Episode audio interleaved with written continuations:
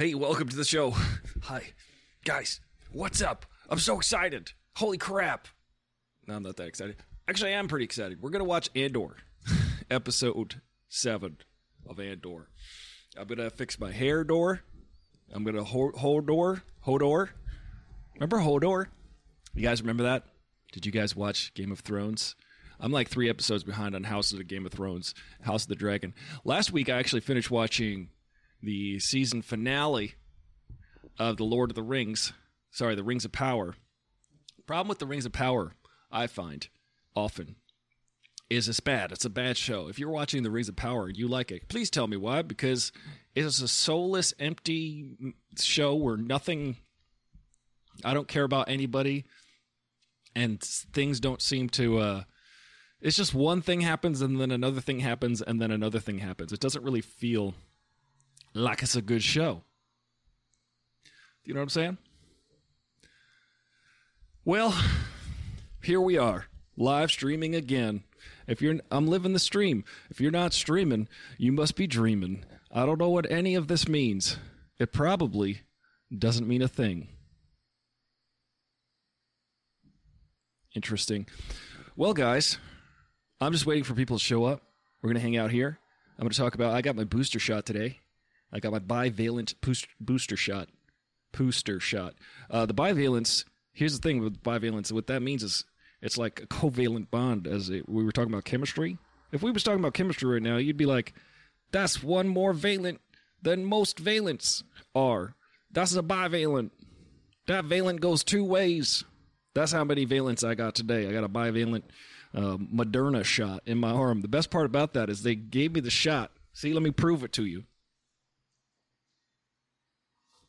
I got a band aid. They gave me the shot, right? And then they put the band aid under the shot. If you want to see what that looks like, go to my Instagram. It's hilarious. I put it up there. I said, You missed.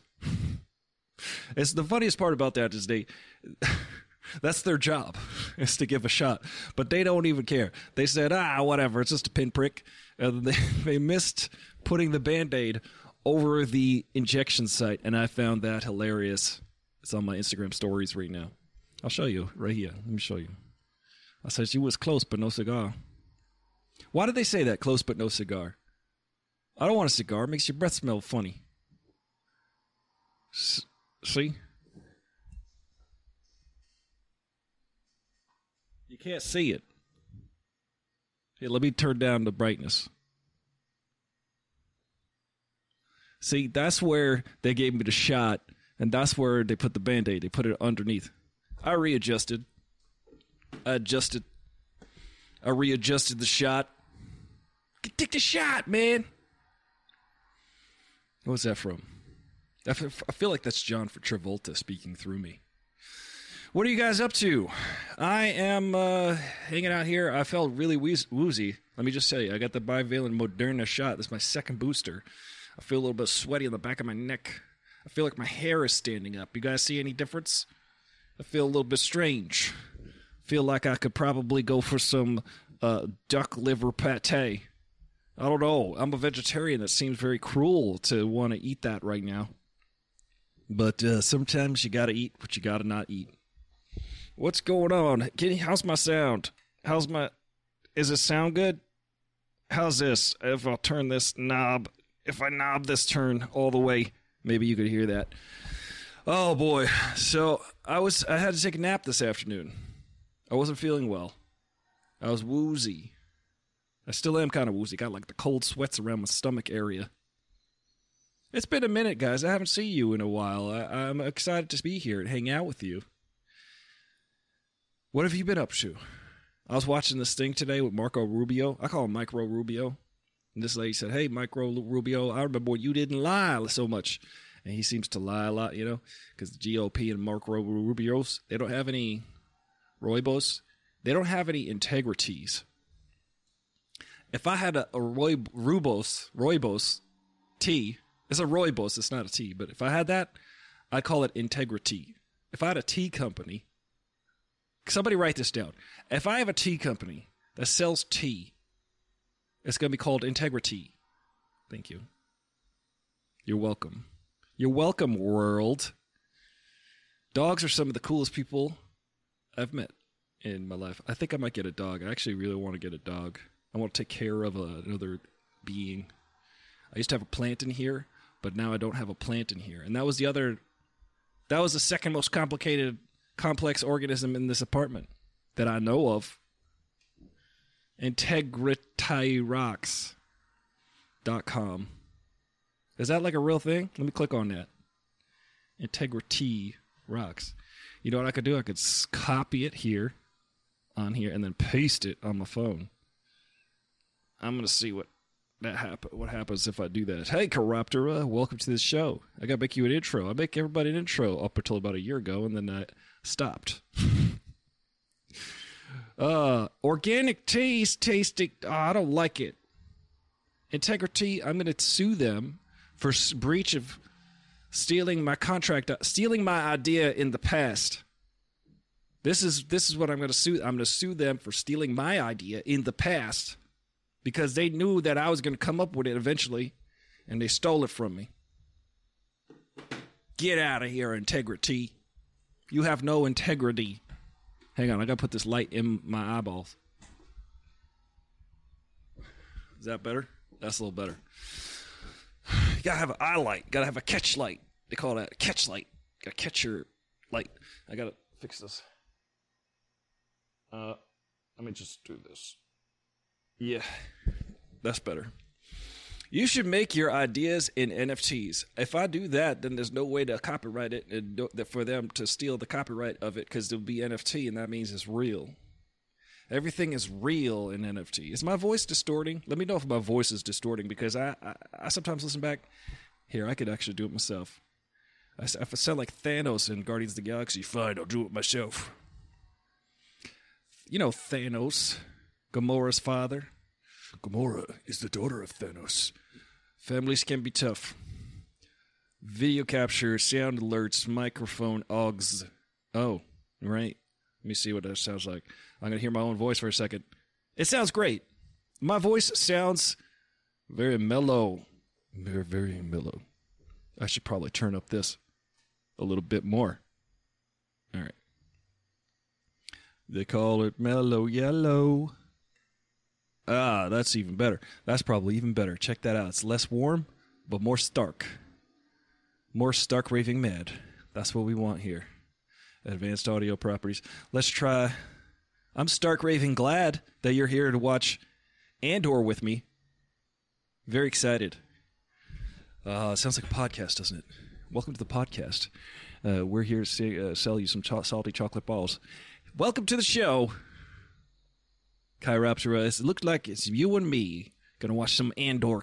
We're gonna be Andorks together watching Andor episode seven. Oh, I gotta change that. I gotta change that. Hold on a second. Watch this. This will be magic. This Jesus is Lord. This salad is magic. There we go. Okay.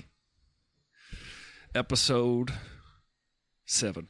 We watched episode six last week. We had a big discussion about it. big discussion. You could hear that on my po- on my podcast at Aristotle, Full Throttle on Spotify or whatever. We had a good discussion. It was me, Corruptor, Colleen, uh, it was Isis Will, and it was me. Also, I was there. So was Andor. And you were there, and you were there, and you were the cowardly lion, and you were the scarecrow, and, and, and Toto. Toto is a band from the 80s. Here's a connection to Star Wars. Chiroptera, get this. Do you know the band Toto? I heard you entered. Um, yeah, I've met them. You've met Toto, so that you know how there's like 17 members and there's like 14 singers.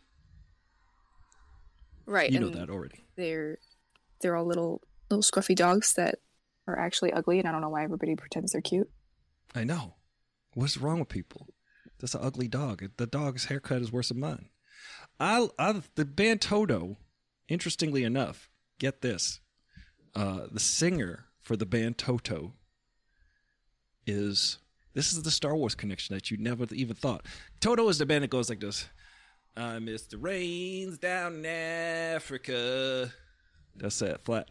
But they sing that song.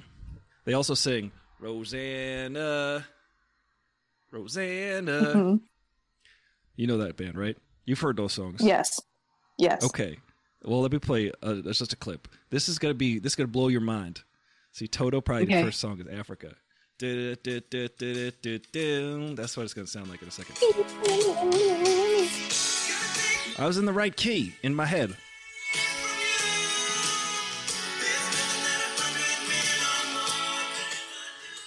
That band that you just heard. Get ready for this. Are you ready for this? I've I've been anticipating it for the past minute and a half. I'm so Y'all ready. ready for this?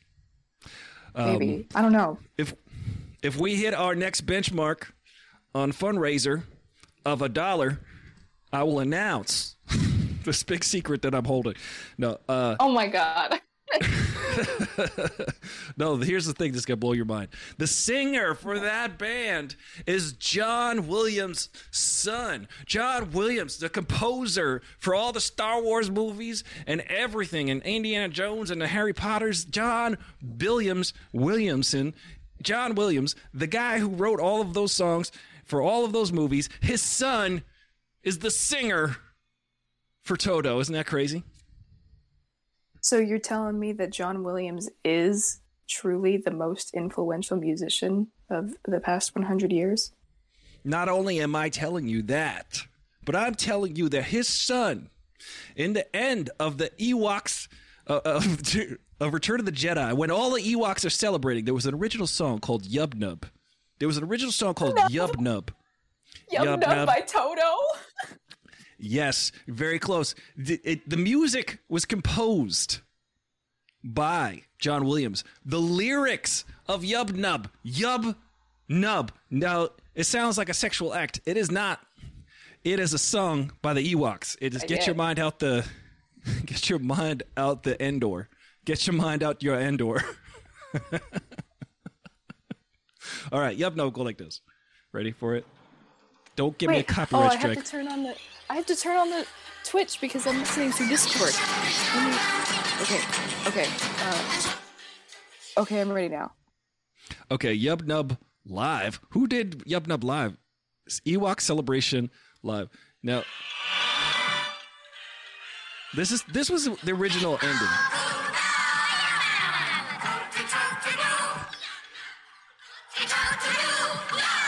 Yub Nub. Guess who wrote the lyrics for that? Hey, there goes Lewis Berry first. Thank you for your first. Thank you for your first. I hope it's not the only, but thank you for the first. I'm glad you're the first. Lewis Berry, are you going to watch Andor with us? I'm just talking about this uh, song called Yub Nub at the end of Return of the Jedi. The original Return of the Jedi, Yub Nub, was the song, and the lyrics were written by John Williams' son. Also, John Williams' son happens to be the singer for Toto. Judy, welcome to the show. Judy, did you know that? I did not know that. Not too many people know that. That's what Yub Nub by Toto is the funniest phrase I've heard all day. It does. It's like nonsense. it just sounds like nonsense. Do you know Yub Dub by Toto? That that's what it sounds like when people trying to get me to watch their shows, because because they're like they're like, did you see Yellow Blue Jacket? Did you see the man up in the tower? Did you are you watching S- S- Snapple Sauce? Are you watching that show? It's it's a hit show. That's. are you watching Yub Dub by Toto? That's that's what I feel like when people are trying to talk to me. Louis Berry says, Louis Berry, isn't that the guy in What We Do in the Shadows? Or is that Mark Berry? Um, uh, Louis Berry says, This is a great Matt episode. Berry. And, well, that's great. Thanks for uh, letting us know it's great. We're, uh, uh, we've been watching the show this whole time. At every show, every episode has been good to great. And last episode was excellent. Um, so uh, hype for the rest. Hope to yes, we're all excited for for all what's to come in Andor. What I love about Andor. Um, now I've been watching it. We're six episodes in, halfway through the first season. This is crazy. I love the fir- I love the show, but there's no not enough people watching this show. Did you, do you realize that? And and and I'm asking people like, why are you sleeping on Andor? Why can't you watch this show? And people say, Oh, well, I know what happens with Andor. Now, spoiler alert, if you watched Rogue One, you know what happens with this character. But at the same time, what they have shown us in these first six episodes is there is plenty of excitement to be had in this series. Last week on Andor, last week on Andor, they showed some of the coolest visuals I've ever seen in any Star Wars. That rainbow sky meteor shower, how cool was that? It was lore. It was like new lore. We didn't, you know, they didn't have to do that, but they did it because it's cool. They said, look, this is what happens on this planet. We're going to use it as a distraction to steal money from the Empire. And when I say they, I mean this, this burgeoning rebellion uh, that seems to be. I'm really excited to see what happens in the formation of a rebellion that against this gigantic, gargantuan, uh, insurmountable foe, the Empire, the cold, the uh, antiseptic, the completely. What is the word I'm looking for? Uh, sterile empire versus these like kind of grow these rebels that need to wash their hands because they look dirty, uh, but they probably can't afford a shower. Stupid rebels. They need to they need to shower more. Is all I'm saying. I'm saying with all that money they stole, all those credits they stole last week, they should buy a, a bathtub. I'm excited to see what the second half of this season brings because the last episode felt so climactic that it's like I can't even imagine where the show's going to go. What what are you looking forward to in the show, y'all? In the Discord, we got Chiroptera and Jude hanging out in the Discord. Well, I actually I have a question for you. What point of um, Mr. Harmon's story circle do you think we're at right now in the season? Mark Harmon or Dan Harmon? Because Mark Harmon's Whichever- on NCIS. Oh, okay. Uh, The dude who ma- that that dude, you know the dude, that guy, Mr. Uh, Guy. I will. That's interesting that you bring that up. The Story Circle by Dan Harmon. It, if you're familiar with it, it's um, it's. I want to say a formula. I want to say it, it's a checklist in his head that he has to sort of uh, go through because he's the creator of shows like Community and also the show Rick and Morty. So he has this he thinks the most powerful and effective way to tell a story has to hit these several points. Um, and he always makes sure that his shows that he writes hit all of these points. Otherwise, he knows that it will leave the person watching it feeling like they are missing something. He, he thinks he will be short. He will be giving his show short shrift. Try to say that show short shrift. Uh, if he does not meet certain requirements that he has created for himself, and it's called the story circle. Um, now, that seems to be episodic. It seems to be he wants to create that in every single episode. Um, so a lot of times they he has a theme in his mind, and then he sort of harps. It's kind of like a songwriting thing. It's um, very similar to a songwriting thing. If you hear a chorus enough times, you will you will feel satisfied. And if you listen to the Red Hot Chili Peppers, you will hear that chorus two more times than when you were satisfied with it. Um, so I think as far as the entire season goes, we are technically at the midpoint. Uh, and I'm wondering if he, if the creators of this show are even thinking about. Well, they probably are because every episode really does seem to be thought out. It seems like they really have an idea of each specific theme in each episode, and um, they're very aware of what they're trying to say with this show, and I really, really quite enjoy that about the show. So I don't really know at what point in the story circle we're at. I, I know that we're we've achieved a major goal. Right, just last week because they stole. They were supposed to. I think it was like 500 million credits all told, but they stole 80 million. They weren't able to. You know, they got they got away with a lot, which was money to help fund their rebellion, and they had that little guy who wrote a manifesto, which um, which I think is going to play well into the whole plot of the rebellion and how they are formed and what their whole ethos is. Because the Empire, this character was saying last episode, they don't have any morals. They don't have any tenets. So he feels that building a new republic or building creating a rebellion must have certain principles.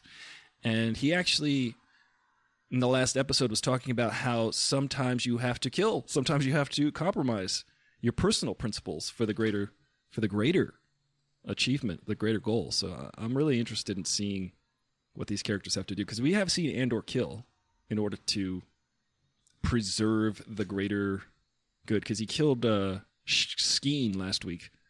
Charlie Skeen. Mhm. He they ki- they killed him last week, and it was because he saw that Skeen was not in it for the rebellion for the greater good, and it's and the show so morally gray that way. It's interesting.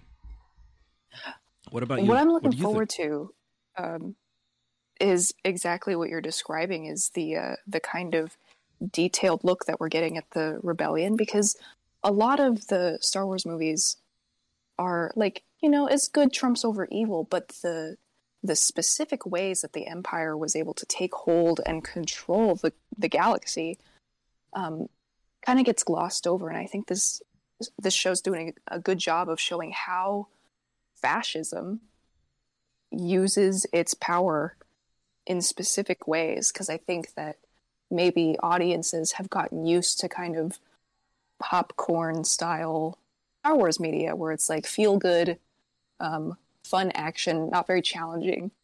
Excuse me. There's uh, wildfires happening out here.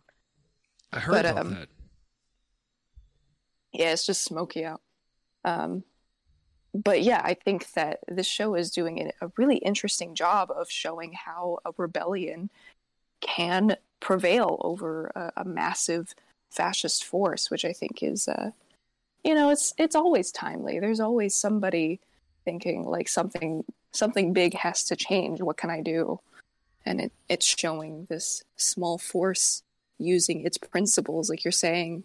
You know, the the empire has no no central belief other than we want to be powerful we want to be in control Yeah, so I, I like that a lot and we we actually know what uh, Daryl says. Uh, that's it's interesting because the empire, the emperor, has a very narcissistic approach. He wants power. He wants, um, he definitely wants power over uh, the like for personal reasons of the galaxy, and that's his personal drive. But he he puts it under the the guise of order. We must have order in the galaxy. So, um, right uh, Daryl says there almost was, but Cassian shot Skeen, and they shut that down real quick. Plot twists and betrayal. There was not. Um, Andor is okay. Daryl, I would say that Andor is excellent. I think that uh, it's really interesting to say to see a show that is really feeling like you're on the ground with actual people in Star Wars, and uh, that's what I enjoy about it. Let me know what you enjoy about it. Um, possibly great i'm curious about six. what somebody somebody who thinks it- it's okay what maybe they think it might be missing because i don't Uh, even know what too. it could be missing because i'm thoroughly i'm involved And last week, yeah, we were talking about just now the Emperor, Empire. You pointed out when the um, Imperial generals were talking, they were using imperialism as their mode of thought. They were talking about the people that were on the planet. The um, I forgot what they're called, but the the people on the planet that they were at. They were saying how they're just oh they're, well they're primitive and they're simple people and we can just take advantage of them and they don't know any better and we're bringing order to them and it was like wow that is totally imperialism. I had to c- catch that the second time I watched it. Um, but that is just incredible. It's such depth, and th- I, I am getting kind of where, worried about Star Wars and the series and the Disney Star Wars because this show to me is the most full fledged show that they have produced. Especially out of the, I mean, Mandalorian's great, but it's very episodic. Mandalorian is like, okay, now we're over here and now we're over there. So far, this has been one Andor, this first half of the season, has felt like this huge world building, um, one central story that we're actually getting hooked into. And I'm loving that. The Mandalorian, you know, it's good, it's great. However, it's it's kind of relies on oh, it's a cute little baby Grogu, and and here, comes a here comes a badass who could just kill everybody because Beskar makes him indestructible, which is fine, which is cool. Except, I think that that they kind of lost their way in the sense that at the end of episode, uh, at the end of season two of The Mandalorian was incredible. One of the most incredible things ever Star Wars gave us, uh, which was that moment where Din Djarin has to get separated from Grogu, and it's the most emotional, powerful thing. And then, and then in the middle of Boba Fett, they just said, "Oh no, we, we forgot. We're just gonna erase that whole thing and get the kid back because we know what we like money and how money smells and tastes. So we want all the money." And we found out that this little Grogu was a cash cow. They see Grogu is a symbol for Disney because get this in the show, you've got the Kaminoans, the cloning people trying to clone Grogu. They're trying to get Grogu's blood. That's Disney right now. Disney is like, this blood is worth so much money. We got to get Grogu's gl- blood. He's a cash cow. Um, Andor, on the other hand, this is what my worry is. My worry is this show is so good in the sense that it feels like its own thing and it's building a world and it's building a story and Diego Luna is incredible in it and Stellan Skarsgård and the actor who plays Mon Mothma is incredible. They're all incredible at acting and this is high quality Star Wars but people are kind of going meh I don't know I don't really like it and it that just makes me worried for the future of Star Wars because if people aren't watching Yeah. What seems to be, by almost every measure, the best quality show that Disney Plus, that Disney Lucasfilm has produced so far. If people aren't watching this, we're going to get more Obi Wan, which was fine. We're going to get more Boba Fett, which was not great. And those shows just felt like people playing in their sandbox with their like Darth Vader and their Obi Wan toy, like "Mm, let's have them kiss, you know, or whatever. so it's like I feel That's that's what it is though, is that it they don't have these toys. That these these aren't characters that people know. And so they're Right. feel, they're Mm. having a hard time because they're not in their comfort zone. They're totally taken out of their comfort zone. They don't know this this part of the Star Wars, Star Wars world. And so it's Ah. not easy for them. that's I think you just hit the nail on the head. I think that that's disappointing because Yeah. like I but that's exactly it. We get we just get fed what's comfort food for Right. Star Wars. It's like over and over and over again and I'm like I want something new. When when the sequel trilogy was announced, my imagination went completely bananas. Like I was like, "Wow, all the things that they're able to do now in a galaxy far far away with limitless with limitless potential. You literally can just have a talking garbage can and a slug alien talking to each other on Star Wars, and I'll be like, yeah, that's fine. I get it. That's cool. I'm down with this. Whatever. you know, like you can, you can literally have any force power, any force power. Each movie, that's that's what they've done sequentially throughout the entire history of Star Wars. Every movie, they introduce us to a new aspect of the Force, and every time I'm like, cool. I get it. It's the Force, bro. It works in mysterious ways. So they just kind of blew it on on that overall factor. And and I think Judy, you're exactly right. It's like I don't want something that doesn't remind me of every single thing that I've seen already in Star Wars. But for me, I want that. I want to feel like I'm in that world. Like Andor makes me feel like I'm literally living inside of that world. And the other stuff feels like fan fiction to me. Mm, yeah. Um, Daryl says the actors are great. However, the antagonists are non-existent. How does the space Nazi empire not have villains the way that the Mandalorian and Obi Wan have? Reva is a complex villain, by the way. Listen, I got no problems with Reva. I got no quarrel with no Ewok. But I would say that you you don't see. That's the thing. That's the black and white. I think that people crave. However, um, you don't need and I think there's plenty of villains. That's the that's the beautiful part about Andor. Is like not everybody who's quote good is all good, and not everybody who's bad is all bad. And also, I think we're going to have some surprises with some characters because corporate dude, I I honestly cannot tell which way he's going to swing. I feel like he, he's shown us that he's his pride is so damaged that he wants revenge, so he might turn evil. But he seems such a vulnerable character and has a, such an overbearing mother. See, like, you can't say this about a lot of characters in Star Wars. You can't go back through their history and their family and their family dynamic and his uncle who has a job that can get him. It's, it's, this is what I think works for television. This is what we want to see week to week. We want to see a story unfold. And I'm okay that there's no Darth Vader or there's no Emperor villain in the show. I'm okay with that because clearly there are people vying for power in the Empire that it's actually an interesting struggle to see how they work, how they just completely undercut each other. And it's like this narcissistic, evil climb to the top. Whereas uh, there's problems with the rebels. They have to organize, they have to figure out what they're doing, they have to figure out how to do it. And that's very fascinating to me.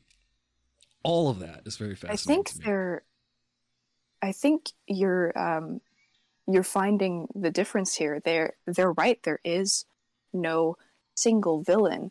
And maybe we've grown used to like, well, there's a bad guy, and that bad guy causes all the bad things to happen.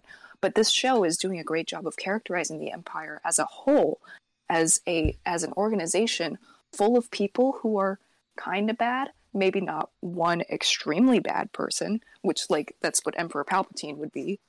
Um, yeah. Darth Vader was an extremely uh, heinous guy, but overall, the entire organization, like you said, encourages them to undercut each other, encourages them to do heinous things. And the then culture, when yeah. they're faced with their own death, they don't have any conviction towards the Empire. And that's why the Empire ends up losing to the teeny tiny rebellion.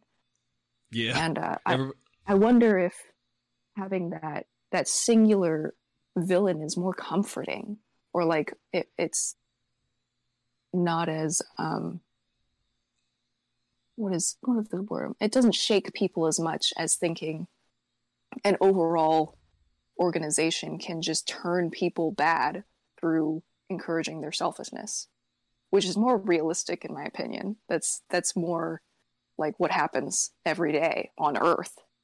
Mm. Yeah it's not it one real. big bad can i just say hey, Colleen. hi Cassian is a pragmatist, and I love that about him. Yes, he's I mean, very much also, a pragmatic character. They're, well, they're showing that there are levels to the rebels as well. Mm-hmm. There are people yeah. who have different, you know, ideals of, or different like points of view about how they should approach how they fight. Uh, yeah the Empire. And it's interesting because the Empire seems like this well-oiled machine, supposedly, because they got all suits like matching attire.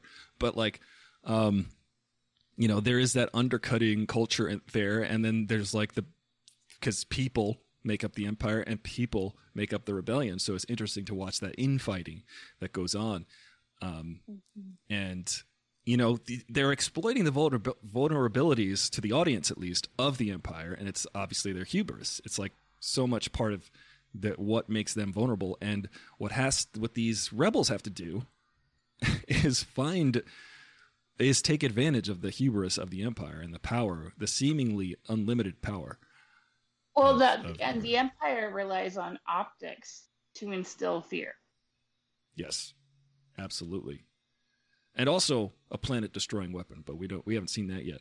Uh, says, I was worried about the future of Star Wars in 19, in 86 after I realized no more Star Wars after Jedi.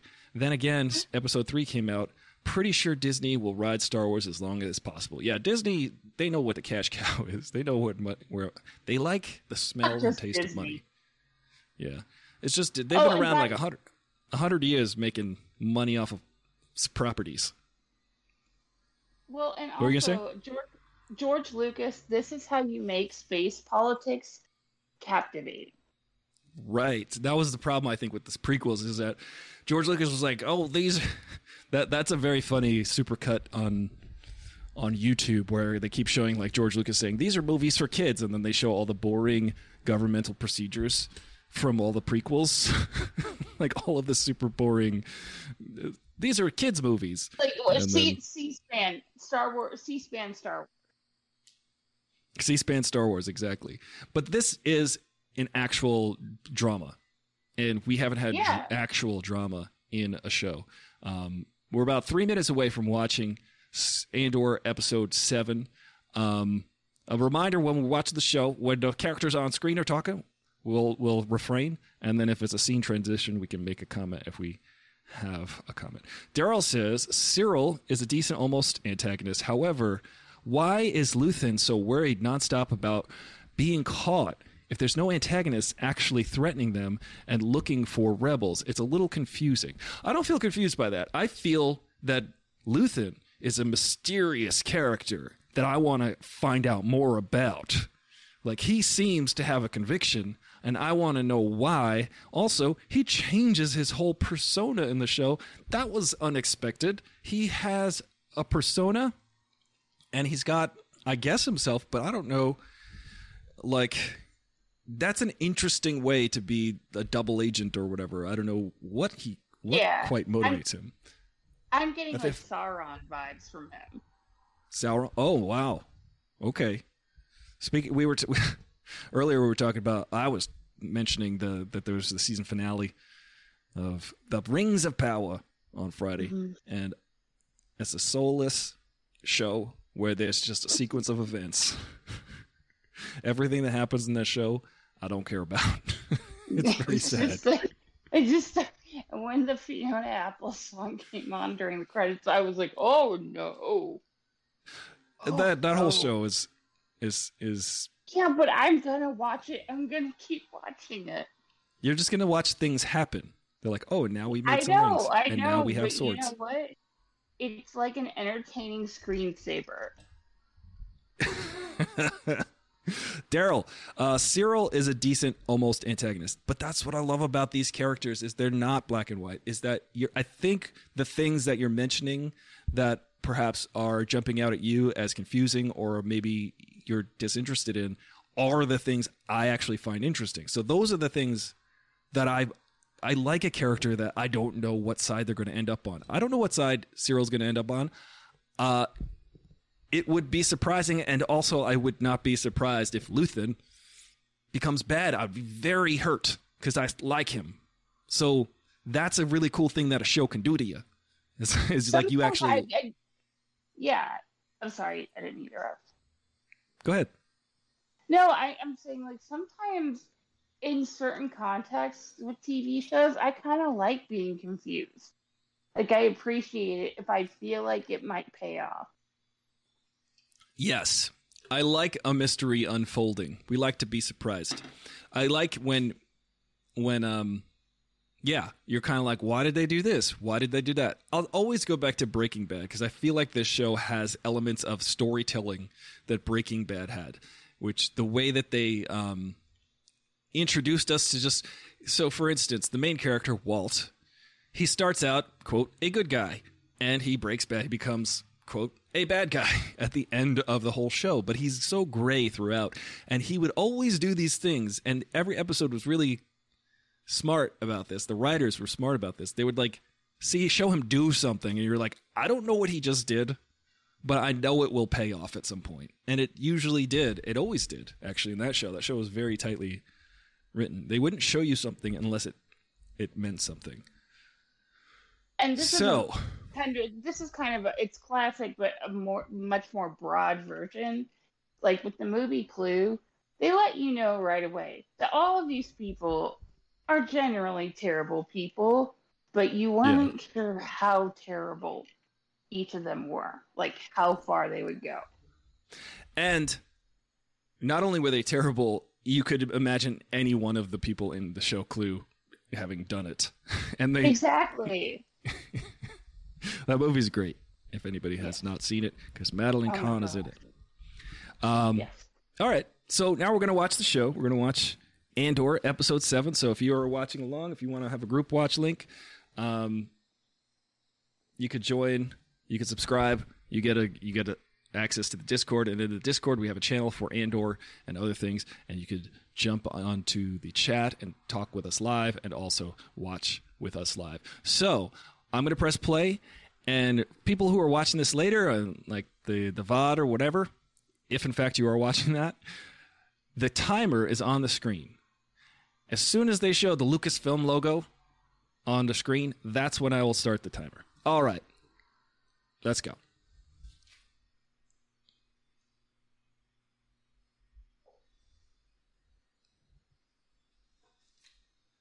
Yeah. We're watching the recap. See, Luthen, I like that guy. Uh oh. Sinking the group. I just pause it on exit. Sorry. You've sunk the group. I'm so sorry. We're all drowned. All right, let me. Okay. So, another gentle reminder during the show don't do what I'm doing, which is talking at the same time as the people on the screen. We're gonna ban you from the Discord.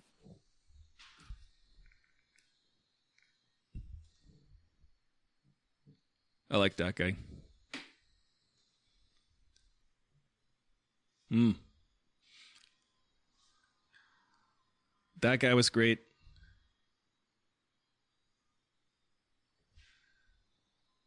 I like that each member of the team felt like a person, feels like a person. Now we discover they have a relationship that we don't know about, what extent it is.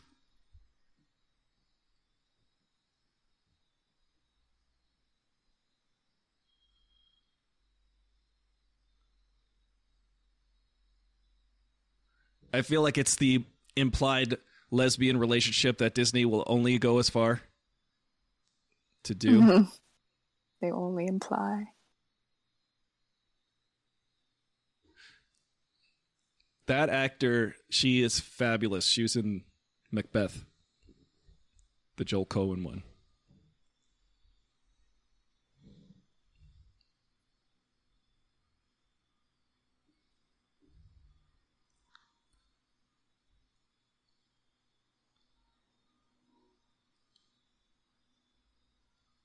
She's incredible. She has such Lucasfilm. We're starting now. The timer. Uh, she definitely feels like the most powerful character. But it's cool how her power is undercut by her family.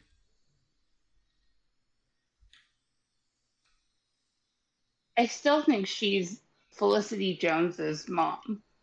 And we're not we're going to completely reject that idea wholly. Because the show is not, as Judy said, a familiar soup of member berries. The show is a let's try something new. For once, Still please. part of the Star Wars universe. Yeah, but it's not though. We've seen that these people know what they're doing, not like J.J. Abrams or anybody else. I will debate you on that till the All right, Banthas kids, you got over. until they start talking. Yeah. What did you think about that episode, episode seven of Andor? That scene with Cassian and was it Maarva with Fiona Shaw? Um, Uh, yes. when they were and when she, like when she said when he said I won't have peace. Did you uh, cry 'cause too? I- No. I'm not crying. No, I know I did. I, I literally crying. did. I, I did like tear up hardcore because that, that's. I'm like, yes, that's that's love. There's nothing you can do about that. When she said, "You- "I can't, I can't go and you can't stay," I was like, "Oh my god, that's just hard reality. That's very sad." Mhm. And I got choked up. And I, I ask you, viewer, I ask you in the chat, I ask all of the Star Wars fans, how often do you feel that much while watching a Star Wars? That was incredible. This was there were so many powerful scenes in this episode. Um, standout episode uh, or scene for me was Mon Mothma and Tay that, that her ally, who you can instantly see that they. This is the great thing about the show. You know that these characters have a history instantly. You saw them. They they the way that they related. It's like they trusted each other. They knew each other. There's a warmth between them, and Mon Mothma's own um, spouse and their daughter. They don't even you know there's like a coldness there this is she doesn't have an ally she doesn't have someone uh, even in her own home that she could trust and even luthen it was like who i need you can't just be going around stealing monies like this because i gotta like lead and i gotta and it's it's such a really good insight into mon mothma's mothma's uh, becoming the leader of the rebellion which is incredible. So. Yeah, I think uh, that oldness too, like that's not totally out of the realm of reality, because like you've known people with uh, rich families that can be something that comes up in a life of privilege, like the the the stark difference between her and like and Cassian's family, where they're mm. they're obviously, you know, they chose each other and they're close and they care about each other so much. And like her daughter that probably came out of her body she's like yeah you can be excused i guess. Right. Right. That's a really good uh, parallel is that cassian's family is chosen and her family is maybe chosen for her in a sense go ahead well and uh, well and this is not to like put Mon Mothma down it's just i think it's just how it is in her you know just who she is, I think the love of her life is her career. Yes. She's very passionate yeah. about her job. 100%. Well, she really you know, believes in what she's think, doing. Yeah, the stakes for her are so high that she would put the rebellion before her, you know, before yeah. her own body. Yeah. Absolutely. I do, I do think that she really truly believes in what she's doing and what she's doing is right and that she knows that the empire you know the senate the imperial senate and all that stuff is just it's bad news bears. So she's like we got to actually do something. She's righteous. She's a righteous character. I like it. Um but the power and the powerful emotional arcs in this episode it's just and he goes back to to reconnect with bix and she's like look good luck, peace out. So it's hard to find an ally in this struggle. And even when um, I don't know her name, but the the the red hooded lady when she met up mm-hmm. with the rebellion, the rebellion lady. With the killer coat. It, there was a killer coat for sure. Absolutely, I'm wearing the same color, and uh, the the dynamic there was also like, who's your friend? Who's your ally? How do we? This is what revolutions look like. Is it though? It's really it's really interesting. Yeah, it's, it's a very interesting show. Well, why does the revolution have to look the same way for everybody? Yeah. And you know, they all have that's I think that's really one of the through lines is like what is the central thing that the rebellion defines itself as? And I think that that's what we're going to find out watching the show. And it's a great it's it's really great. You know, it's yeah. like the birth of America. How does mm-hmm. America you know, it's the same. It's Hamilton. We're watching Hamilton, Star Wars. We're version. watching Hamilton. There's going to be the theme song at the at the season finale. That's going to be Lin Manuel rap, rapping about. My name is Cassian Andor. There's not enough sim- sim- syllables, simultans. Um, the, I, it's wow, it's, and I like that they were like, "Hey, look, Imperial droid, but we're not just going to say it's K2SO. it's just an Imperial droid. We're going to introduce the Imperial droids. Um, so that's yeah, that was also show, like, that K2SO was special. Yeah, these and other guys th- were dicks. He was and that's programmed a cool- to be a dick. yeah, exactly, and I think it's a cool thing to do that to tease mm-hmm. to get us to get us to actually fear these imperial droids see what how they work how they're just relentless and how their like mentality is and it's funny now it even makes K2SO in Rogue One even more interesting it because you're like, things. It, it, it Yeah. exactly. It put things in. It it retcons in the way that it puts things in better context. yes, it does put things in way better context for sure. Like you you see how these these droids, these particular droids operate and how they're programmed and then so it makes K2SO even funnier and even Mhm. more interesting because you're like, wow, this guy's just a killer bot or just like a relentless but he he's kind of that's his th- way of thinking and now that makes him even funnier in those scenes because a lot of the honestly the scenes in Rogue One because because they never relent. they they're Sorry. unrelenting yeah Yes, relentless. they're all Sorry. relentless What we do? Yeah. No. I, I was gonna say what we do in the shadows. oh but I I think that I- uh, well, what- they called me, they called me Kate with the relentless because I never relent. It's Is that amazing Nandor? Because there's Andor also and a, Nandor? a Nandor. Yeah, Yeah. there's a Nandor Nandor Nandor. poster. Nandor I saw Oh, that, I we saw the gotta- poster Yeah, you gotta Well, find it and send it to Colleen because great minds think alike. Somebody has already made this connection with you. It's made a rhyme. I, I just wanted to say real quick about uh, K2SO in Rogue One. His comedy was it was like slightly funny, but now it's actually in a better context to be like, oh well, that's why it's to me. His comedy is the comic moments of K2SO in Rogue One didn't like really punch you in the gut. They were just kind of like, uh that was that was awkward. That was weird. But now it it kind of like puts it into a little bit more of a context of being like, wow, that is really interesting for this character to say or do.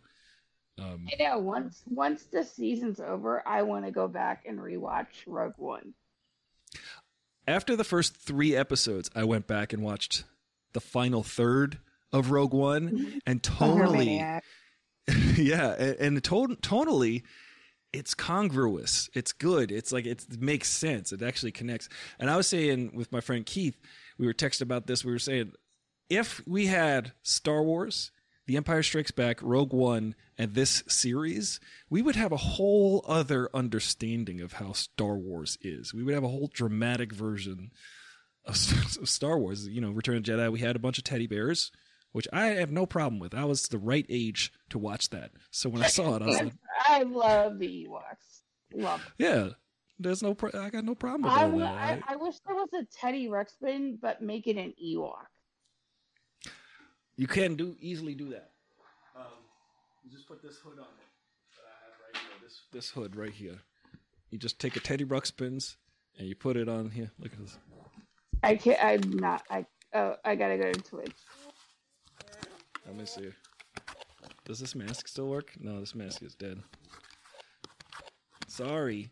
Look, I have. Bring me the head of Chewbacca. Get your fingers out of his mouth. I will get my fingers out of his mouth when I damn well please. Um, let's. All right, let me put his glasses on so you can't see his sockets. There's also another Chewbacca underneath there. Let me just show you. You can see Chewbacca. There's another Chewbacca in there with his eyes peering through. That is What? to say, He ate the watch- other Chewbacca? there's a Chewbacca inside there, and if I had a smaller Chewbacca, Put that If you smaller had another Chewbacca- smaller. That smaller Chewbacca is called an Ewok.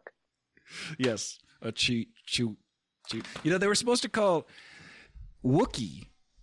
Chewbacca's a Wookie, and Ewok is just the reversal of the phonemes in that. That was on purpose because they were supposed to be actual Ewoks. A pla- I mean Wookiees, a planet of Wookiees. But then I think they didn't have a budget for fur, so they cut cut them all in half. Yeah. They made them all tiny. Amazing. What if what if they had decided like Chewbacca was the weird one? Like he was the only one that got that tall. And that's what he's been That also he's like the Dikembe Mutombo of Yeah. No, no, no, no, no, no. he's just the giant. Uh, of the he's the version. I can't do his voice. No, no, no, no. Or the Yao, yeah, the Yao Ming, Uh, well, no, the Oh, the Andre. Takara, but the Andre the Giant. he he would be the Yao Ming the giant version of the Ewoks. Yeah, he's just out of place. I didn't say they all were this tall. Um, So, or like twins. So like he was Arnold Schwarzenegger surrounded by a society of Danny DeVito's.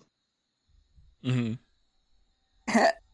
I I would love. He a walks through all Danny of videos. DeVito's now. Mm-hmm. That would be amazing. Could you imagine all, all you oh would Oh watch is It's Always Sunny? Somebody needs a- to do like a Ewok scene where it's all like Danny DeVito, like Danny dubbed over with Danny DeVito lines. Yeah, Yeah, they're making all those noises. That would be good. but it's all Danny DeVito talking. Yeah, it's just his lines from It's Always Sunny. But Yes. it would. If you had the time and determination, that would be really Yes. good. Oh man, I might video. have that. I might have both of those things. Uh, so the, the yeah, you just have like Princess Leia sitting down next to, and then you superimpose Danny DeVito going like, "It's a it's a rum ham, have some." I would love that Your mother, your mother was a whore. or oh my god. When she's talking about do you remember our mother? and when he, he's like, no, I wanted to be my bang, was it my bang mate? my She's gonna bang my mate. bang mate. Oh no. You have uh you have catch up. made Return of the Jedi even better than it already was. Thank you. Yay, thank you. Return of the Jedi as a kid, that was my favorite one. That was actually my That favorite was Star my Wars. favorite too. And it actually, I'm sorry, I still like it better than Empire. Well, here's the thing. There's the problem with Empire is that there's no problems with Empire. It's a kind of a perfect movie, except though it is the middle of a story, and like we get which which I don't mind because it does feel like emotionally uh that part of the story feels emotionally concluded in a sense because now we're like Again, now we're on to it. within the context. What? Within the context. Now we have hmm. like, since Yeah. we have, like, we have the reach or Return of the Jedi to come after. Now we had had Empire, in Yeah. you know the entire context. Yeah, although even as a kid, I, I could watch Empire over and over again without having to. But it's always good to to conclude it with Return of the Jedi. I, I just liked the emotional conclusion of Return of the Jedi. It's definitely a flawed film compared to The Empire Strikes Back and Star Wars: Oh, I know. Yeah, but it, you know, I forgive it for some reasons. For those reasons, Lewis Barry says, "Awesome show." Uh, thanks so much, Lewis Barry. I hope you talk about my show and also Andor. Andor is an awesome show for sure. Um, I'm gonna get going, guys. But this was fun. It was great to see you guys. Great watching with you guys. And I will talk to you all later. talk to you Bye-bye. later, Khalid. Thanks for being here and contributing to the Aristotle Full Throttle Show. Well, yeah, we were just finished episode seven of Andor, and let me just say the emotional uh, moments in this episode are just so good. And interestingly enough, Syril now works in that. What do you? What would you call that? An octicle instead of a cubicle, an octicle, and they had a little Imperial droid go go by his feet. That little uh, roller droid, which was like Oh, the mouse droid. the mouse droid. Now, I, what I like about the the fact that they will bring us familiar things from Star Wars, but there's always an organic reason. There's oh, so they're not just throwing it in there. Like, for instance, in Rogue One, they just cut to C-3PO and R2D2 going, "Oh, like just out of nowhere on Yavin." to be like, by the way, here they are, because you know, Remember the these audience knows them. guys? Yeah, the audience knows this, so this is just this would make no sense in telling the story other than to show it to the audience that already knows it. Also, I, my one of my major criticisms of Rogue One, and I still kind of am on the fence about it after rewatching the the final third of Rogue One a few weeks ago after watching the first three episodes of Andor. The the appearance of Darth Vader at the end when he's just dicing up the rebellion which by the way is much more put together at that point. They've got uniforms that match, um, and helmets and everything. Oh yeah, So- they got hats. yeah, and right now we're seeing like the birth of that. Like they're just using sticks and stones. It's like the Ewoks again. It's kind of like bookending. But the appearance of Darth Vader at the end of Rogue One, where he's like slicing and dicing the rebels, I'm kind of like, narratively, it it's a little iffy because it doesn't really make sense for us to glorify and it's it kind of does and it doesn't at the same time. Like I've rewatched it and recontextualized it, but the, the when I saw Rogue One in the theater, people were cheering when Darth Vader was cutting down the uh, rebels, and I'm like, you guys realize that this movie has failed if you're cheering at the bad guy killing the good guys. like Yeah. it seems it seems it seems a little weird that at the end of the movie you're like, yeah, bad guy, go kill those rebels. but I understand that people were impressed by his physical dominance and his ability to do this. Uh, and we hadn't seen Darth Vader do that. And then I feel like that's my major criticism for Obi Wan. It was like, okay, Darth Vader could do all this super, like he's he's OP, and we don't need OP. We don't need an OP villain. Um, I'm not down with OP. Judy, thoughts? Yeah, there was probably. Oh. Oh, yeah, Judy. I'm just chilling and listening. Um, Okay. yeah. Do you have a favorite moment? Do you have a moment that stood out for you in this episode? Um, I think I, it was just really sad that like he couldn't go home again, right? Like yeah. he's forever an an orphan, you know, and it just Mm-hmm. this, you know, and it also was sad that like, um, I forget her name, but like his adopted mom, basically, right? Um, she, you know, she was talking about this this rebellion that happened and not knowing that he was a part of it and he's trying to tell her like listen it's not all it's cracked up to be Mm. but like what she's holding her hat on. So I don't know. That just just that all stuck with me. that was really powerful. Yeah, I think it's the overarching sadness of like Rogue Two, right? Like there is a purpose for all of this, but there's also just a lot of like. It's so sad- sad. It's all yeah. It's not happy. Yeah, I think uh, it's the reality of of war, of fighting against the powers that be. yeah.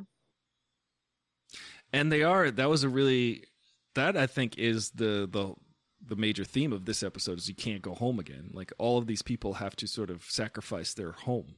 They have to leave their Well, emotional Mon Mothma, home. Yep. right? Like she's truly like realizing now that like she's got to, to, you know, absolutely cut herself off from her family. I mean, Yeah. internally, right? Mm-hmm.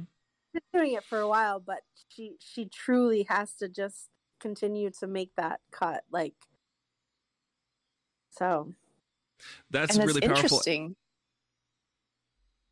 Uh, the difference between Mon Mothma's motivation for heading the rebellion, it's her personal conviction, her belief that things need to change, and then um, how Cassian got involved, which is he has no home, he has nowhere to go, so his home ends up being the rebellion, and that's how people. Those are like pretty much the two directions that people join um, uprisings from. and and just from like a, a performance standpoint in the sense that Mon Mothma and Luthen are it's this is just like genius writing and acting and directing. They're both performing a part. And you can both you could you need a good actor to do these things. So they're both keeping up appearances. They're performing a part but you can see the real person you could see the real person behind their eyes and their actions. And it's it's incredible that the way that they're so good at doing that as actors you know we, we're looking at Mon Mothma with like like um like kind of taking in the fact that people have to die and she's like understanding the reality of the extent of what's going on in in the galaxy. And then she's like smiling at the same time thanks so much and leaving. And you're just like wow that's just an incredible um, dynamic character that that Star Wars just really doesn't has this is why I think it's good for TV. Like this is what we want. This is what I want. Week to week, I want to be able to. I want my telenovelas. You know, I want my. well, what you want is what the entire country should want because you you know there are Yeah, that's- correct things to want and there are incorrect things. exactly, and my opinion is factual. So I, I would say, but again, that that it does worry me that people are like sleeping on this show. They're not like hyping it up like I am. They're kind of like, yeah, it's good, me. it's just like, but be excited about it. It's good. It's really good. If you're excited about this, viewership is down. I'm like, I'm reading the numbers and stuff, or at least the talking. They're like, eh, you know, people aren't watching it because they don't. It's just not a bunch of member berries. It's not just a bunch of pew pew laser swords and and whatnot. It's actually good drama. And if we don't watch this, if we don't support this, we're just gonna get the same old mediocre stuff. And I don't even hate to say it, but I will acknowledge Boba Fett and the Obi Wan show were mediocre, and I don't think that that's really. Um, I don't think that I think that's a fair criticism. It was like they kind of didn't need either of them in the sense that you don't need any show, but you want to feel like you do.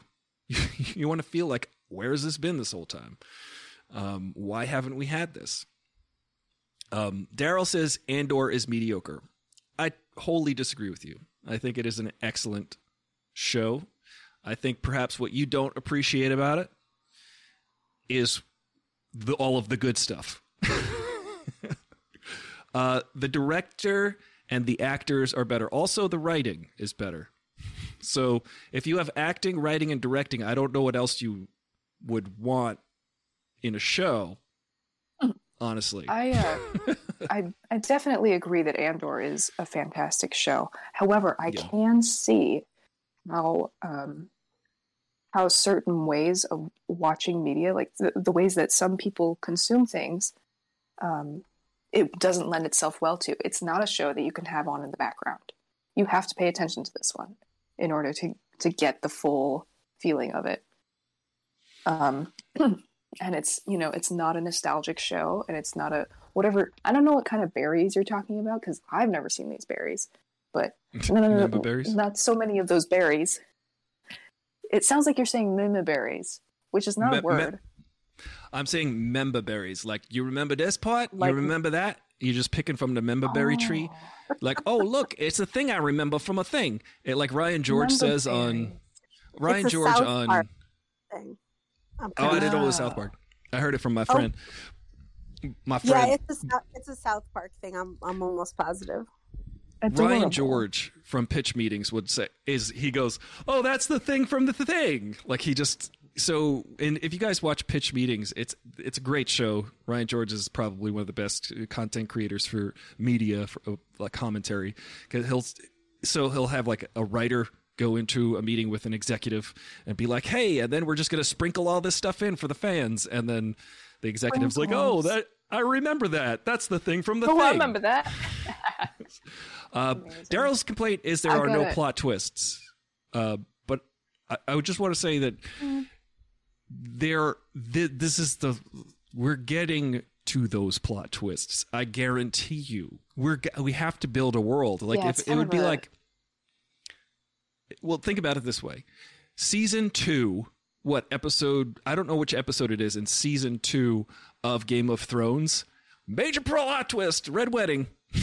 the end of season one, the end, the last episode of season one of Game of Thrones. Big old surprise. so I would just like to say that's pretty yeah, it's good. very much in that political drama style of like you Yeah. gotta you gotta be in it the whole way through so that that last moment really gets you. Because if you're not paying attention and if you're not invested the whole way through, it's not gonna matter. I gotta Yeah, I gotta step out. I gotta go grocery shopping. I had a lot of fun. Well- Thank you for including me. Thank you, Ray. For, uh, I'm sorry, sorry, Chiroptera, for being here. Uh, Whatever my name is. Bye. yeah, whatever it was. Enjoy. Have a wonderful night. Uh, Rings of Power has elves who were mutilated and turned into orcs. They can't be in the sun anymore, so they created Mordor. God Galadriel hates them, but she also acknowledges that they're victims. Okay, so it's more complex writing than Andor. I totally disagree, Daryl. I don't actually. I've been. I've watched every episode of Rings of Power, and I actually do not care about anybody in that show. I watched every episode. It, like I feel like every time that Galadriel shows up, she's just kind of like meh, meh, and then also the uh, the other thing about that show that I, I is like things just happen. They're like, and now we're gonna get on a boat, and now we're over here, and now we're gonna make some rings, and now, it, like it just we we see we watch shows differently. It seems. Uh, Judy, do you have any last words? Uh, no. Um, well, I guess that's not true. There's always last words to be said. But I will say this. So I was one of those people who was slow to get on board. Um, Yeah. And I'm not even sure why, because I liked the first two episodes when I saw them, but um, I just I, I fell off. So I'm glad that I'm kind of back on board because it really truly is a lot of great acting, and you know, I'm excited to see where they go. Like, what's going to happen? He just got sentenced to six years, so how's he going to get out of this? Right, because we know in five years, you know, what happens. Yeah. But also, interestingly enough, too, I think that, um, you know, that uh, i- i- this is what I want in a show. I want a show where week to week there's emotional actual peaks and valleys of what's going on. I, I, in Boba in the book of Boba Fett, we just got Boba Fett in a bacta tank every week. Sleep. There was a good episode. There were two good episodes of the book of Boba Fett, and they were the Mandalorian, which was when. Uh, but again, it was just all straight up member berries because Mandalorian was building literally Anakin's speeder into a new ship, which was like kind of like, "Mm, all right, well, I guess we're gonna do this. um, I do think that uh, that the characters are complex in this show, which makes them interesting to me. I think that their relationships are interesting. I find that the whole idea of feeling like you are under the the umbrella of this incredibly powerful entity, the Empire, and y- there, where is the hope? This all leads into a new hope for the galaxy. And I like that they organically include things that are from what we remember, and they don't just arbitrarily include things from what we remember. Um, they there's a reason there's a little mouse droid in the corporation office building that Syril is in. There's a reason because it gives us a, an idea of what's go- of who's really in power, the fascists, the fascist power that's over overlooking this operation. Um, you got K2SO dro- like style droids because they're just enforcers. They're just they're just muscle. They just grab you and throw you against a wall and bring you to jail. And they didn't say this was K2SO. They gave you an idea of how these exist in this in the Star Wars universe because the first time we saw that type of droid was in Rogue One, but now we get a little more context of that specific type of droid. Uh, Daryl says, I like episode seven. The writing is better. I'm just saying that the first half of the show isn't great. A lot of great shows are like that. Dark uh, on Netflix is an example. Very boring until midseason. Well, you know, I've heard good things about Dark. Uh, I want to check that out. But that's also true what Daryl is saying. A lot of times people are like, yo, you just got to get through the first 27 episodes and then it gets great. so that is a very true statement. Um, that's why I think it's good to like kind of turn people on to Andor now and get them to like because I rewatched the first three episodes in another straight binge because I was like, it, it's just for me the drama is what's keeping me glued to the screen. Um, the the the fact that we're like finding out little dribs and drabs of what these people are planning and feeling during this plan. And and I think that Diego Luna um my like he's so good. Like Diego Luna's so good. And I, I need to learn the actor's name who plays Mon Mothma because she is Mon Mothma is the actor. She's been playing Mon Mothma since episode I think three, uh, which is so cool because when you have an actor that great and dynamic, Genevieve O'Reilly, uh, Genevieve O'Reilly, Genevieve O'Reilly, Genevieve O'Reilly. You just say it three times and then you remember. Daryl says, uh, um, because things are being set up, people didn't give Rings of Power the same benefit of doubt. Um, Rings of Power is a mixed bag. I'll give you that. The first episode did not like it. Second episode thought it was going to be excellent. Um, then the show kind of went up and down for me. The final episode, the season finale, if we're going to talk about Rings of Power briefly, I liked the introduction or at least the acknowledgement of certain characters, and I was like, "That's interesting." One of the one of the actors, you know, the guy they found in the woods. I'll just say the guy who's kind of like a wild man. He he was born of fire in the first episode, at the end of the first or second episode. That character got instantly became interesting at the end of the season in, a, in the sense of like oh wow interesting um, so there's some good there's some good acting in the rings of power and there's some good i just wish that um, you know not everybody can be tolkien so they can't like come up with because this is kind of, apparently this is based on some of uh the Silmarillions stuff. Uh, I don't know how to even say that. Uh, Chiroptera is the expert in that, but like, the, it, it, it's just hard to adapt material. You're not everybody can be Peter Jackson, and just because I could watch Lord of the Rings for twelve hours, I could watch the original. I'll just put it on and leave it on all day. It's it's it's just great, um, and it feels. I actually instantly care about when uh, who is it? Pippin. He says second breakfast. I was like, oh, that's hilarious that got that hooked me in. Um, but I'm saying that the characters all had very distinct personalities in the original Lord of the Rings trilogy, which is what I gravitated toward. I feel like in Rings of Power, there's just um, the one little Harfoot girl who's the friend of the. she's amazing. There's like one. There's one actor slash character in the whole show that I think, and also um, Galadriel's uh, love interest, or or at least the the the person that she's paired with for most of the show. He's really good.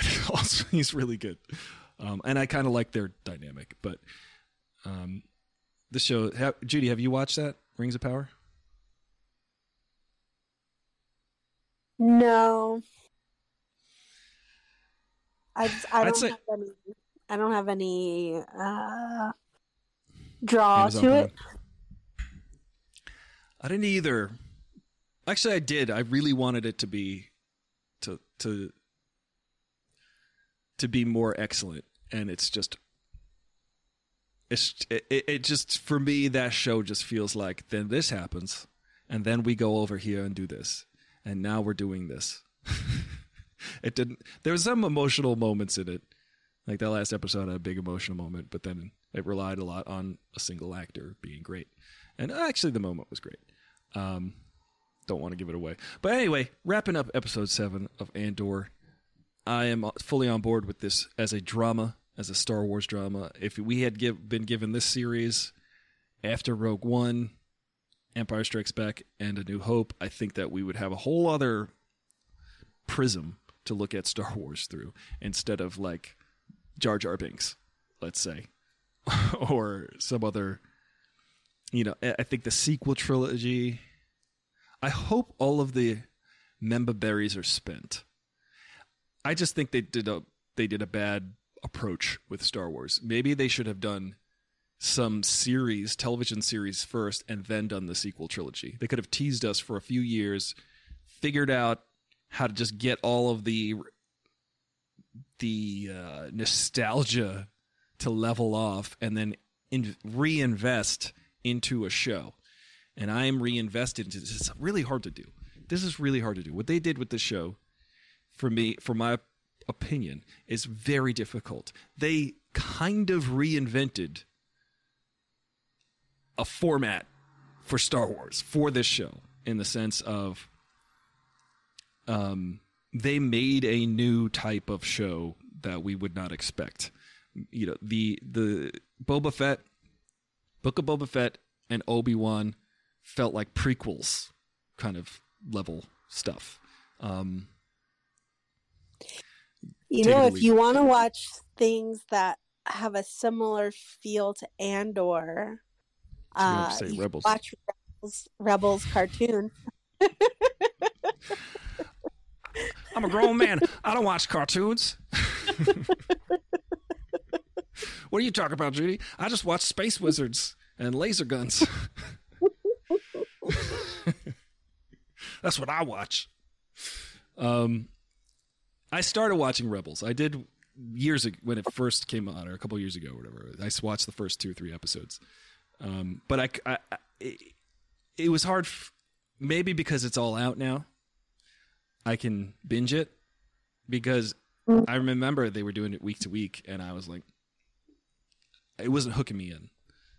Um, but I could see the criticism of Andor saying, "Hey, if we if I just watched the first episode or this just the first two episodes, I'm not like, um, you're not like fully hooked in yet. It has to it's Right. slow burn. because Rebels is all new characters at that point. Yeah, Like we've never seen any of these people. Um, so it is. It's a lot of getting to know new people, new planets, new, you know, ways of things happening.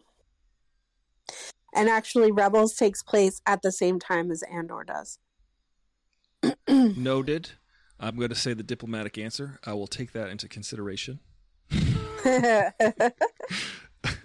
I might end up watching it one day. I, my friend David gave me the whole um, Clone Wars on DVD. He gave me the all the Clone Wars years ago. I had them for two years, and I st- and I finally put. He, he gave it to me on DVD because he likes physical media for some reason, even though I'm literally streaming everything. Um, saves me on space. I don't need closet space for any DVDs or anything like that. Um, he's he gave that to me, and I said when I put on the first DVD of the Clone Wars, I said the moment, the very moment I see Yoda dancing around with a lightsaber, I'm turning it off, and that happened at like minute eleven. yeah. so I said, I'm Yeah. out, totally. done. Yeah, no, Rebels is a very different feel than um Clone Wars. For sure. Yeah, I'll I'll I'll check it out um, eventually, or I'll, maybe I'll watch a recap and kind of I don't know, we'll see. I I just I don't know. There's something that I've worried about. I just my purist brain is always like Star Wars is live action movies, uh, so that's that's kind of how I approach this particular medium. Yes, this this whole And thing. we see where Yeah. these live action movies have gotten us. So I'm Well, just saying. this, just I'm saying just because it's live action doesn't mean it's okay. I hear what you're saying, but I, for what I'm saying specifically is like this show feels cinematic. It feels more like a movie than a TV show, and I feel like, like I hear what you're saying. It doesn't mean it's like better because of that. But what I enjoy about Star Wars is the cinematic aspect of it. It's a very cinematic um, thing. All right, last uh, comments, and then I'm going to wrap it up and then go eat some hard boiled eggs. Uh, Daryl says, "Couldn't the heist have happened in the first the episodes that dropped? It could have been harder to criticize the show if it, the the waste time setting up the heist, in my opinion." Daryl, I I disagree. I think that they could have done that, but we would not have gotten to know every member of that team.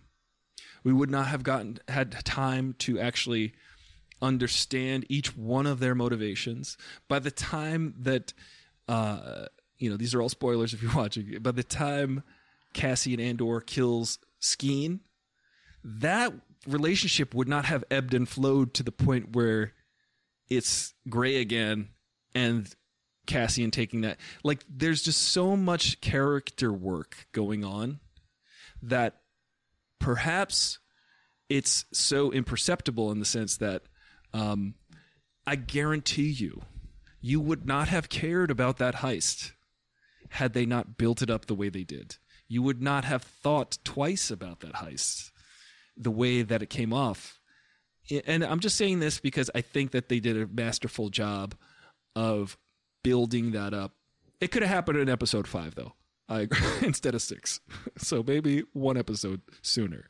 Uh, it could have been a little faster to get to that point, but I really enjoy the slow burn and getting to know these. Different, you know, I, I really like the show Breaking Bad, and that is they want to say it's four seasons or five seasons, but then they cut it up into six seasons.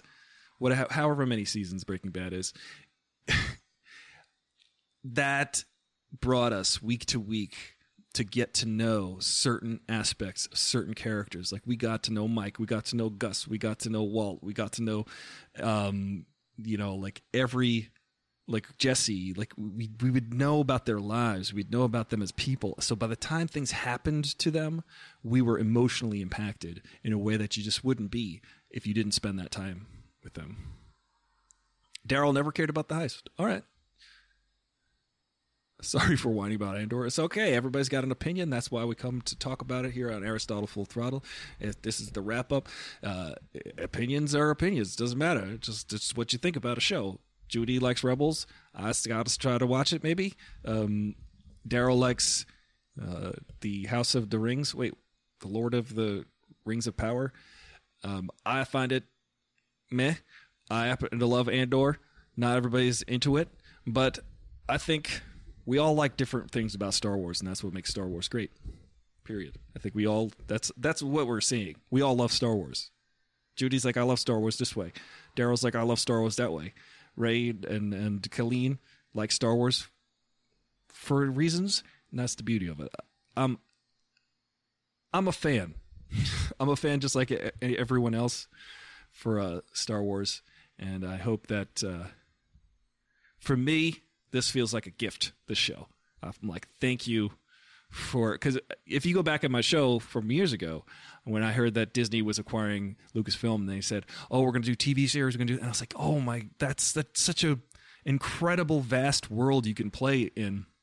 Because I'm a big fan of Game of Thrones as well, and Game of Thrones was like, we got to know every little character, not just literally little character, but every character um, we got to know where they were in Westeros and what they meant to these different groups of people, and this and that takes time. That takes, you know, depending on how you look at Game of Thrones, you can fast forward the end of it like they did with the last four episodes, or you can spend several seasons building up the lore, building up the meaning behind everything. So by the time, let's say, spoiler alert, Joffrey gets killed, you actually are stoked about it in such a great way. Um, but you know it's got to happen at some point, but it just takes a while. takes a while. And you're just like, good golly, we need to dispatch this guy. But that's that's a great thing about drama, and is like you you you can despise a character and then like them, and vice versa. All right, everybody, thanks for joining me. I'm Aristotle Full Throttle. Um, and I'll I'll talk to you. I'll talk to you sooner or later. Uh, I just got my bivalent Moderna booster today, and I came home and went right to sleep, and I had a headache. So we'll see. I feel better now. We'll see how I'm feeling tomorrow. So have a good night. Good luck, and may the force be with you. Good night.